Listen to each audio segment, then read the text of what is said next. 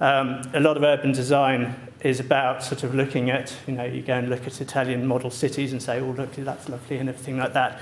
Um, this is actually going really to the root of it and saying why. And rather than actually trying to sort of go into more, I'll just go through a series of examples that are in the book that will elucidate that.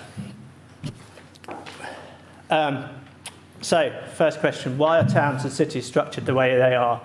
And I'm going to ask a series of questions. And if you've heard me speak before, if you've already read this book, um, then please um, keep stum. But otherwise, um, first off, uh, we, you know, from time immemorial, since the early civilization, any town that grew to any particular size was shaped with homes around the edges and uh, sort of a retail marketplace or something, a souk or something like that in, its, in the centre. The question is why? Anybody here give me a sort of good answer of why that is? Fundamental reason why that might be the case. Mediums of means of transport needed to be uh impossible. Okay. Building on that.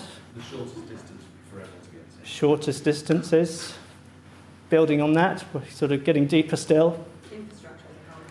No, deeper still. It's the shortest aggregate distance for all the potential Right, customers. but why is that important? Uh, because it maximises the commercial value of that location. Now, deeper. If people can't all meet in the same place, they can't trade, they can't exchange goods. Okay. They're all valid responses, but the actual real fundamental is the most energy efficient. The most energy efficient. So all those issues about it's the shortest distance to walk and a thing like this, it's the least effort for people to walk. It's the least, and it's the most energy efficient urban form that it could take. And first chapter of the book goes into sort of explaining that. Um, but um, needless to say, in a world where we're all jumping into our cars, suddenly that no longer is a raison d'etre for urban structure. So, next question What's the difference between roads and streets? Again, let's go deep here. We all know what you know the difference in terms of what they look like, but what's the fundamental difference between roads and streets? Any, any answers? Human scale versus uh, no requirement. That's, that's a, a consequence. So let's, let's, go, let's go further, deeper than that. Streets have buildings and. They do. Roads are for cars, streets are for everyone. Yeah, indeed they do, but it's not necessarily a reason.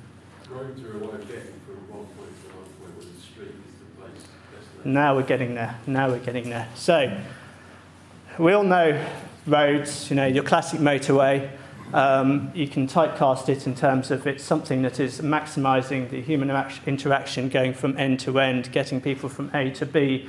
Um, and as a consequence of that, you create division um, through the landscape through which that road operates.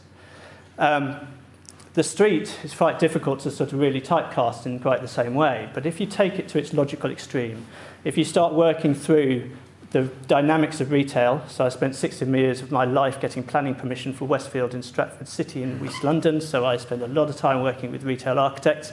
If you start really understanding the dynamics behind retail, you get to this realization that the successful street is totally and utterly dependent upon maximizing the interaction across its sides. So the successful you know, for the maximum, for the successful market street, for example, the most successful street is where there's maximum amount of economic interaction, people doing trades across those market stores, across the side of the street. And if you take that logic through, you end up with a solution where you realize that the fundamental characteristic of a street is maximizing the lateral interaction, whether it's social or economic, which is completely orthogonal to the purpose of a road. So you end up with these completely orthogonal reasons. It's not surprising, therefore, perhaps why our road engineers and our landscape architects permanently clash. You can start understanding quite, you know, quite literally why your landscape architect is there trying to put objects in the way to try and get that lateral interaction running. So it suddenly provides a raison d'etre and understanding why we're actually doing what we're doing. So, um, and I built up in the detail of the book sort of the idea of urban vectors that sort of look at sort of how the the flows of human interaction operate and the way that on roads they're maximised length to length, and on streets it happens in a completely opposite way. Uh, another question. What's the ratio of residential floor space to all other built floor space for the whole UK? So let's just taking that which you would normally expect to be able to mix use, so excluding your major industrial or your really big warehousing, but anything else that you might be reasonably sort of mixed use in a sort of urban environment, what is that ratio? Can anybody sort of give me a, an answer? Come on, guys, you work, you're all professionals in the urban design world, you should know this one. No? No? It's around about six to one. Okay? Um, and it leads us to, if you start thinking about it in terms of dynamics, the relationship between the economic and the retail versus the residential, you start beginning to see why, um, for example, we end up with places like Paris, where you've got sort of within that any street block, you've got that same sort of dynamic. And it's not surprisingly, when you actually work through the energy, why you can come up with a deduce that urban settings like the centre of Paris, for example, centre of Madrid, these sort of urban capitals, are actually the most energy efficient. Uh, there is a fatal flaw in the Kenworthy and Newman studies that was done, sort of that suggested places like Hong Kong were actually the most energy efficient. They forgot to, to include electricity. They only considered gasoline. When you start considering the dynamics between vertical and horizontal relationships, then you come up with the conclusion that we all know in our hearts that places like Paris and Madrid and places like that are actually the most energy efficient. And it's not surprising that they were the iteration that concluded at the end of the industrial period when they'd grown really quickly. There was, they had scarce amounts of coal compared to the UK. They had to find a solution that was highly energy efficient, so they ended up with your six to one ratio within every street block. Um, that same ratio is expressed across the urban landscape, which, wherever you look, um, whether or not you're sort of moving into the Mayfair situation where you've got the residential and offices sort of no longer a great deal of vertical mixed use, but mostly horizontal mixed use. You go around Mayfair, you think it's a sort of urban, it's a sort of economic thriving area, but actually every back street you walk down is almost entirely residential, vertical mixed, you know, there's no vertical mixed use. So when we start applying planning policies that are sort of a counterplay to the old zoning situation where we say everything has to be mixed use, we need to actually think actually what is appropriate. Um, you see the same sort of dynamic when you've got the streets, uh, when you've got sort of lower density in terms of that ratio. That ratio carries on. But there's interestingly, and this is something that I go into in depth in the book, um, when you drop the density below about 50 dwellings per hectare gross, you get a dissociation of land uses. And that fundamentally starts impacting on the whole way that society and the economy operates, can be argued to be one of the root causes behind the crash in 2008, why the whole American housing market crashed, because there is no intrinsic land value left in the housing market. But I won't go into detail here, but that's just a little taster for what's dealt with in the book. Um, and finally, um, another sort of thing, another thing that sort of I often found difficult to sort of try and work through. So, just take, for example, on the south side of Covent Garden in central London, you've got about 10 um, shops that all do um, mountain clothing, you know, sort of ski suits, all that type of stuff and so on. And I was just puzzled, well, why are they all there in one place?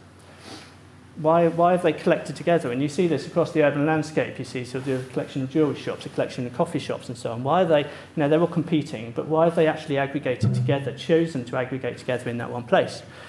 And the reason why you can get there is, and, and apologies for the, um, you can see I don't have any design training. Um, you can explain this through the old, the old ice cream salesman dilemma. Imagine a scenario where you've got a beach that has a road running along the back. There's a car park running all the way along the back of that beach. So we've got an even distribution of population of bathers, sunbathers along that beach. So it's an even, even as opposed to often the situation where everybody's at the entrance to the beach, we've got actually an even distribution of people. One ice cream salesman turns up and parks himself at one end of the beach and starts selling his ice creams. Great. Another ice cream salesman turns up and goes, Oh, there's one there. I'm going to go and park at the other end of the beach. competition, naturally feels as though he wants to be geographically distanced from the other person, so he starts selling ice creams at the other end of the beach. But imagine halfway through the day, the um, shore breeze picks up, starts getting a bit of chilly, sort of people start leaving the beach, um, the sales start drying up, they're not doing quite so well, and the ice cream salesmen are sort of scratching their head going, how am I going to actually sort of increase my sales? And he goes, well, actually, if I move a little bit further towards the centre of the beach, I'm going to be able to be within walking distance of all those people who are actually currently walking to the guy at the other end of the beach. So he moves to a bit, and the other ice cream salesman seems to move and starts moving as well. Bit by bit, the logic of the story is they both end up at the middle of the beach.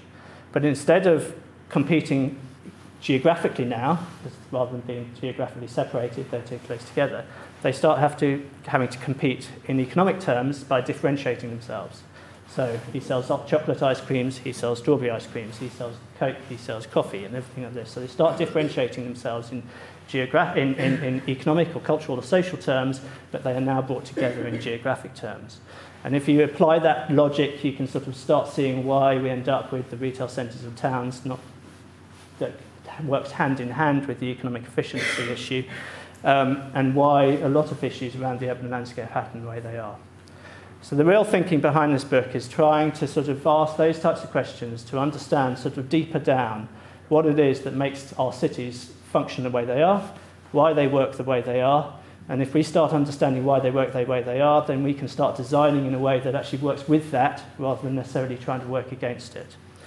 Um, and furthermore, sort of what's really trying to get out of this is actually still un- is really understanding sort of what the similarities are between places, rather than looking at urban design and saying, oh, everywhere's different, we can't quite understand it. You can start actually digging deeper and actually say, actually, every town, wherever it is, is just a town. We can actually understand it. We understand why it works the way it does, and we can actually build upon that. And so that's why the subtitle of the book is called Function in Form. Thank you.